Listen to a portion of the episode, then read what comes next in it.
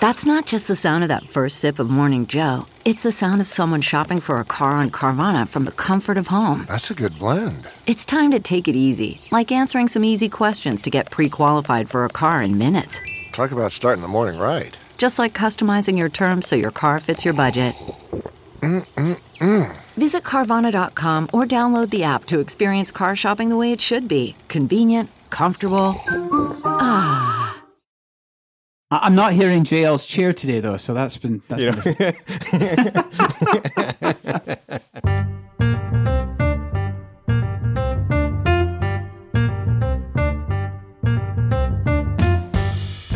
Hi, everybody, and welcome to our show, Is It Serious? A conversational podcast where we share our doctor knowledge without all the complex doctor talk.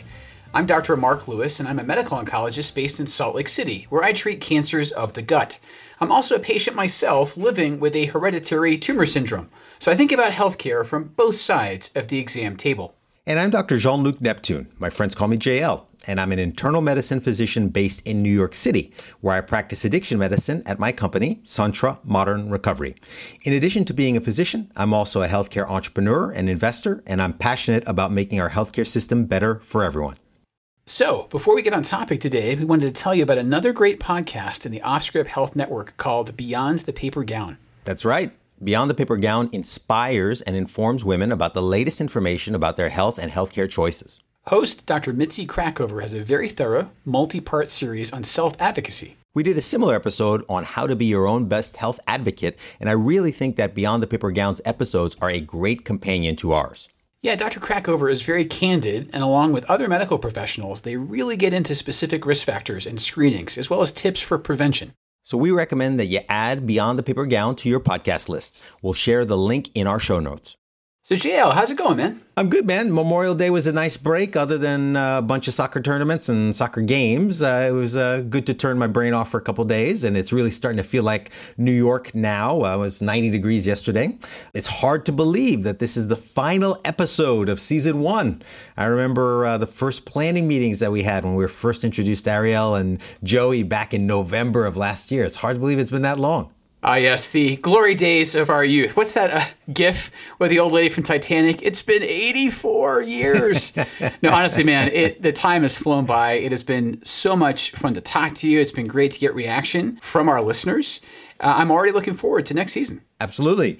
And for today, our question of the day, and I think a really great way to end the season, given that this was a topic of discussion throughout many of our episodes, is how do genetics and environment play a role in health? Ah, yes, nature versus nurture. We are finally going to settle the debate on this podcast. Game over. Everyone can go home. Nobel in the bag. I think you're overstating it a little bit. I, I, don't know if we're gonna. I don't know if we're gonna get that today. I mean, remember, this is literally one of the oldest debates in the social sciences. Famous scientists and philosophers like John Locke, Rene Descartes, Charles Darwin were heavily involved in these debates.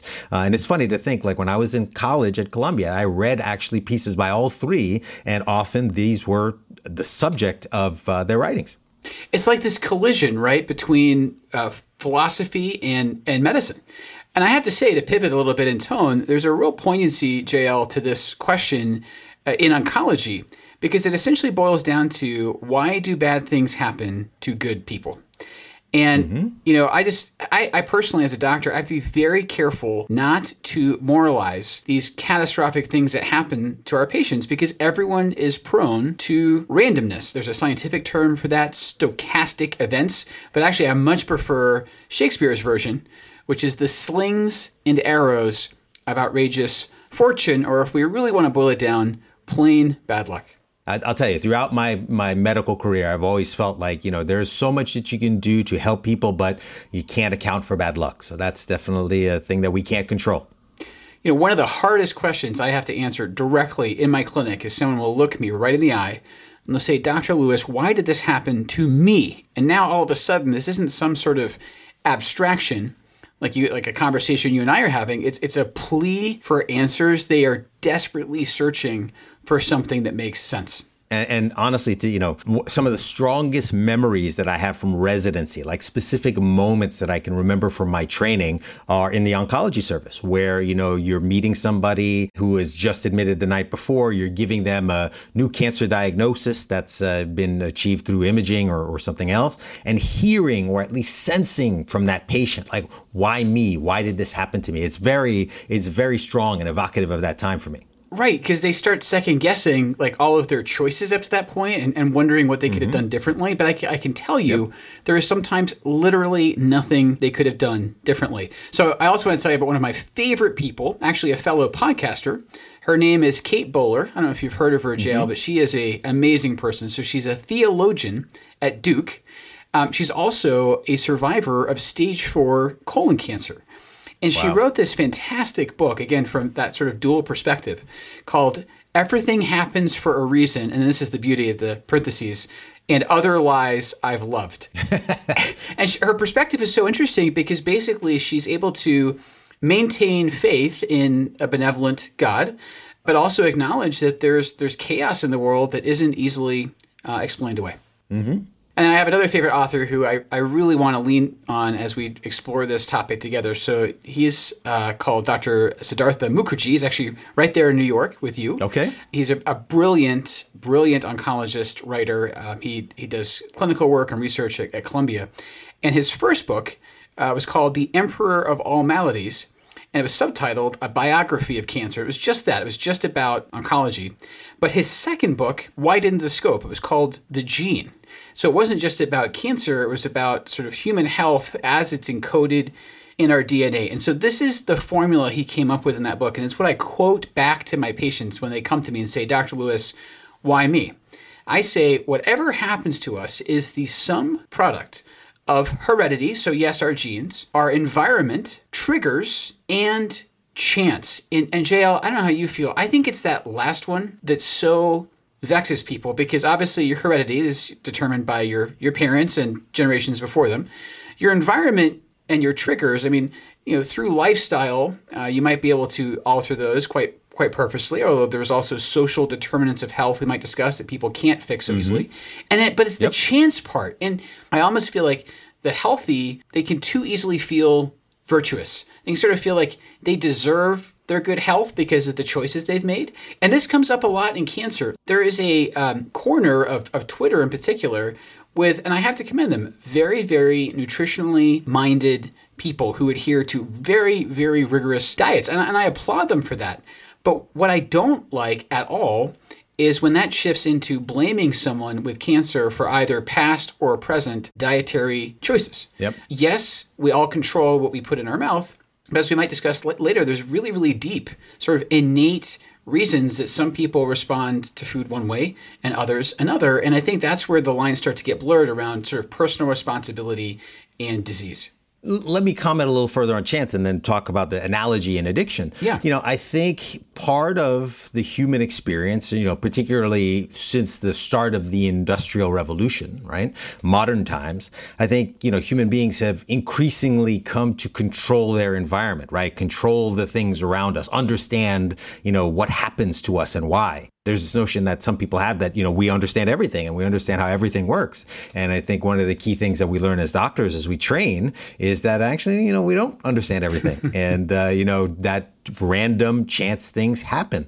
And uh, you know you can't control for everything. But going back to the uh, you know the analogy to addiction um, the modern definition of addiction is that addiction is a treatable chronic medical disease involving complex interactions among brain circuits so the structure of the brain genetics the environment and individual life experiences. And, and you could probably throw in the chance there too, mm-hmm. because, you know, often for some people, their first drug experience that leads them down the road to addiction is a chance encounter with somebody that they have. And for the record, it's actually estimated that genetic factors account for 40 to 60% of someone's vulnerability to addiction. But the flip side to that is that adverse child experiences, you know, the social part of this can dramatically increase someone's risk of developing an addiction. So even in uh, addiction medicine, medicine. There is a balance, a very clear balance between nurture, you know, sort of the experiences you have, and nature, you know, the stuff, the information that you get from your parents and your ancestors. That's so interesting. I just as you were saying that, I had a vivid flashback to medical school, and I was remembering being in my psychiatry lectures, and we actually had a, a faculty member who was convinced that there were certain genes whereby you know predisposition to alcohol abuse was so high. His exact quote was, "That person should never drink a beer in college," and that really stuck with me. Mm-hmm. Just sort of this yeah. sort of setup for disaster, right? I actually think this is a great jumping off point for some discussion and maybe even just basic definitions of genetics and epigenetics. So, genetics is literally talking here about the sequence of our DNA. And as we've mentioned before, my DNA is 3 billion letters long, and so is yours. And it's probably only a few letters difference between us that, at least on sort of a code level, makes me me and you you. It makes for an interesting show and not a monologue. But epigenetics is the study of how behavior and environment, so again, those two other factors from the Mukherjee formula, can cause changes that affect the way that your genes work. So it's almost like mm-hmm. you have the, the code, but then you have the manner in which that code is interpreted. That's the interplay that, like you were saying earlier, we, we need to have humility and admit that we're just in the infancy of figuring this out. It's funny, JL, you know, often I look around at, at modern technology and I think about all the advances. And then I come to my clinic and I am routinely humbled by just how complicated, and I mean that honestly, just how complicated uh-huh. the human body is. I mean, like part of the reason I think you and I are doing this show is that everybody possesses a body, but the way it actually works is such this I mean it's a beautiful mystery, but it's one that it's taking, you know, centuries of medical progress to untangle and it's funny that you mentioned, you know, being humbled. Uh, again, this is this is something I've tried to explain to many people in debates with non-physicians. People are often will say, you know, that doctors are um, uh, dismiss what they have to say, right? We dismiss what they have to say because, uh, you know, we're being arrogant. Like, for instance, the whole issue with the EHR. Yep. But I think you hit the nail really on the head. It's it's being repeatedly humbled and humiliated by your lack of knowledge and your ability to control everything. That really, I think, makes us doctors aware that you know there's there's just a lot of things we don't know, and uh, you know, the the more you know, the the less you know. That's the the Dunning Kruger effect, right? Is that absolutely um, you sure? Know, you can have just the wrong amount of information and be completely convinced that you're an expert, but actually, you, when you find mm-hmm. the true quote unquote masters of the subject, they're actually questioning sort of the boundaries of what they know. So let's talk about what we do know. So I'm going to go back to Mukherjee here.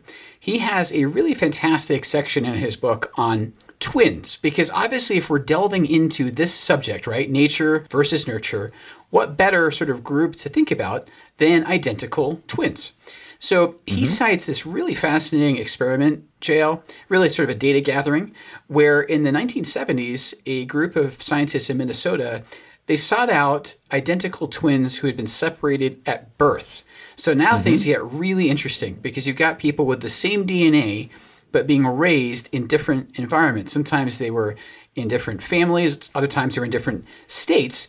And then what they found by studying these 56 clusters of identical twins is all the things that were similar, despite the fact that they may have even been separated by continents. And mm-hmm. Mukherjee's sort of beautiful writing here, he said, two brothers might be brought to tears by the same Chopin piece as if responding to some subtle common chord struck by their genomes. And I thought that was such a beautiful way of putting it. Even like our aesthetic experience, our taste, might be shaped by our genes. And he went on to sort of talk about the link between like medical problems, like uh, one pair of twins suffered uh, migraines. Um, another, interestingly, uh, had a, a, a, set of obsessive behaviors, and this is true, mm-hmm. where all of them had to flush the toilet before using it. Okay. So again, this whole notion that yes, we can control some of our behaviors, but some of this is clearly imprinted in our genes. Sure. And again, I mean, if you think that your behaviors are often a function of how your brain works, right? And the way I think about my brain is my brain is just an organic computer, right? And it's an organic computer that has a bunch of circuits in it, you know, and circuits that control for mood and circuits that control for language. And if you figure that, you know, there's probably some hereditability in terms of those structures of the brain, then it sort of makes sense, right? I mean, you know, like one, one of the things that I always noticed was interesting in my family. I, I have a sister. I don't have a twin, but what we discovered in our household, as you know, as as we discovered many things, is that the three of us, my sister, my my father and I all had a love for police shows, right? Huh. And you know, th- you know, again, it was the, a thing we sort of discovered in, independently because you know I was away at college when I discovered this, and you know maybe there is may- there, there is something about the excitement of seeing a car chase or something that activated certain parts of our brain and was very self reinforcing. So again, I th- I think a lot of this comes down to not only maybe the circuits in the brain, but also even the receptors too, right? The and and and I can definitely think about this from an addiction perspective that the way your dopamine receptors are, your other receptors that control mood and other things, depending on the structure of a receptor and the way it functions that you inherit from a parent or another ancestor can dramatically impact your risk of being addicted. And again, you know, anybody who is genetically similar to you will probably bear those similar risks. So I have to confess, I'm a tiny bit envious that you grew up with a sibling. And I know this may sound like sort of sour grapes. So I'm an only child. Oh, okay. And so I've gone through life as an N of one, like I'm my own little Mm-hmm. weird experiment, and I am quite weird. but my best friends growing up were identical twins. And Wow. I would actually pride myself that I was close enough to them. I could tell the difference, not just subtle visual things, but just their behavior. Which actually brings me to the other incredible observation from Mukherjee. So he actually spins the whole identical twin experiment on his head and says, What's interesting is not why they're the same, because we know that genetically they're same. Why are mm-hmm. identical twins different? And this is his answer, JL, and I'd love to get your take on this. He says, Fate impinges differently on their bodies. And I just think this gets really fascinating, especially when we start thinking about generational trauma. So, back in the Second World War, in the, the winter of 1944, uh, German troops sort of were causing starvation on a, on a mass scale in, in Holland. Uh, in fact, it, it has a phrase uh, in Dutch called the hunger winter, the, the hunger winter, where you know tens of thousands of people died of malnourishment, and the people who survived had essentially come right to the brink of starvation. So my point of bringing it up here is when those people went on to have children, it, it turns out that the kids that had been born, or I should say even conceived during the famine, they appeared to have higher rates of comorbidity as well. So that's everything from diabetes to uh, mental illness. And one theory was that the environment in which the children were growing in utero had been changed. So their genes were the same, but the environment was different. Uh, and this is really, really fascinating because what it really was telling researchers is that some memory of metabolic stress could have become heritable. And, and some of the same things start to uh, appear in questions around, you know, you obviously work in the addiction space, whether or not addictions can be passed down not just through genes, but through epigenetics. Sure. And then, you know, there's, you know, epigenetics has been studied in, for instance, in Holocaust uh, populations. So populations that have survived the Holocaust and how that trauma is tracked down in terms of mood disorders and other things. I think that's a very interesting uh, correlation. Probably you could do the same thing for descendants of slavery uh, in the United States and how the slavery experience changed their epigenetics and how that led them to uh, express their genetic code. So I think there's a lot to be said for epigenetics and how human experiences and um, traumas can be transmitted down through generations. And, and it's funny. So Mukherjee gives the you know identical twin example. Then he talks about epigenetics. Then he actually has a basically a, a, counterpoint to even that, where he says that this is not a way to warp speed around heredity. And the, the two examples he gives are number one, uh, you can't make your your children taller by by straining your neck harder, which I thought was great. Mm. That's Lamarckism, right? right, exactly. And then this is his other fantastic quote. He said, 140 generations of circumcision have not abolished the need for the procedure. So I thought that was beautifully said and really pretty funny.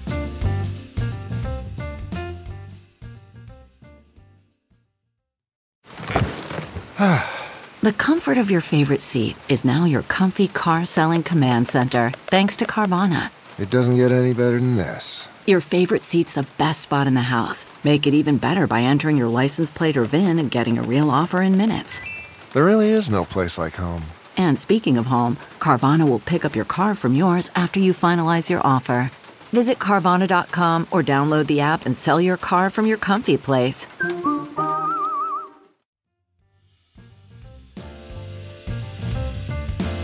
So I think what you and I are getting at here is yes, there's the code in us that we obviously can't change short of, you know, gene editing. But then there's all these other influences, some of which we can't control. um, and some of which we can't. And to be very honest with you, JL, there's a reason I take this a little bit personally, and I hope you don't mind me sort of sharing this with you and the listeners. So, Not at all. I've recounted in a prior episode, I have a genetic condition. So, I feel this quite deeply inside of me. And the funny part was, my case got written up in the New York Times. But, but the really interesting part was the readers of the New York Times sent in, wrote in suggestions for me about what I could do about my health. Remember, the whole point, the whole point of the article is I have a mutation. I have had this mutation basically since I was conceived in utero. And this one guy, his name is Jim, wrote in from o- Oklahoma, and this is what he said. This is this is a verbatim quote. Stop eating fake foods like bacon double cheeseburgers, french fries, and milkshakes. Eat more fresh salads with skinless chicken and no dressing. Wash the salads down with green tea. You'll be just fine in a few days. I was like, are you kidding me, man? Like, did you read any of this? Do you understand what's going on here? But I think, again, there's this notion that you can overcome anything with, you know, your diet or exercise, what have you. And I just don't think that's true. You know, you shared Jim from Tulsa's quote, and there were a couple of others that uh, I saw there. Reading those quotes, you realize that a lot of people have very weird ideas about how medicine works, about you know how disease occurs, uh, and it's interesting to actually read somebody write out you know a paragraph or a couple sentences where they demonstrate that. You know.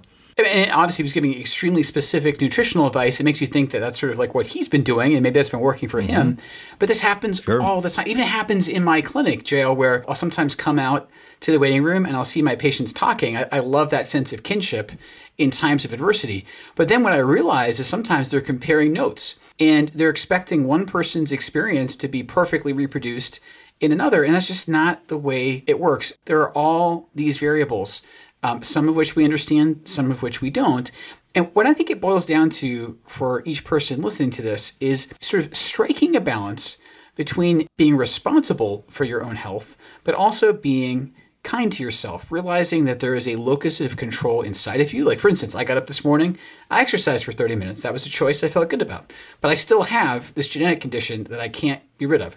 And so I think giving yourself grace when things go wrong with your health, like it's it's not always you that's to blame if you get ill. And I'm going to come very close to verging on your sort of addiction space, JL. I'm going to invoke the Serenity Prayer, which I think is pretty beautiful, actually, and I think it works in, in all kinds of settings, even outside of uh, AA. Grant me the serenity to accept the things I cannot change, the courage to change the things I can, and the wisdom to know the difference. And I think that's kind of what this whole conversation is about. And also, I think baked into the serenity prayer, especially if you think about it from the standpoint of AA, a, certain subset of people have a problem that they can't control, right? They have a problem with alcohol. And as going back to what we were saying earlier in this episode, for them, the first drink is a, a downward spiral to a compulsive use that leads to negative consequences. Again, one of the definitions of addiction. So it's almost interesting that it's built into that, the, the serenity prayer, this understanding that some people, because of their nature have something that they can't control and uh, you know need some support in, in getting there. Yeah it's interesting. Just as you said that i'm realizing not only are we asking people to give themselves grace we're asking them not to be judgmental of other people. Like you have no idea if you were placed in exactly the same circumstances how your health would turn out. And you know i invoked the phrase earlier social determinants of health. There are all these factors that determine how well or ill someone is. And, and again, not all of it is something that they can change. A lot of it actually boils down to socioeconomic status and you mm-hmm. know poverty and, and just the the really almost inextricable linkage of poverty and illness. I would argue that in the last 20 years, we've really started to understand that better. You know, you can make the argument that, you know, prior, you know, earlier times, maybe when we were kids, there was a much stronger belief that the reason that people are poor is because, you know, their genetics are bad. But I think that there is an increasing understanding that environmental pollution can definitely impact people in a negative way. Not having access to good food, living in a food desert can negatively impact mm-hmm. people. And I think physicians, you know, the public health community has started to respond to this and realize that, again, going back to what you were saying, that these social determinants of health are big drivers of why people have negative health outcomes. But the great thing is, unlike your genes, which are hard to change unless you have a CRISPR technology or some other stuff that's uh, that's not available yet, you know, you can build a supermarket and give people access to healthy food. You can take the lead out of gasoline and help people live lead-free lives. So I think there's an understanding that you know the the nurture part is important and is modifiable and modifiable in a good way. So, two things there. You and I before tried to be transparent about what we put in the medical record.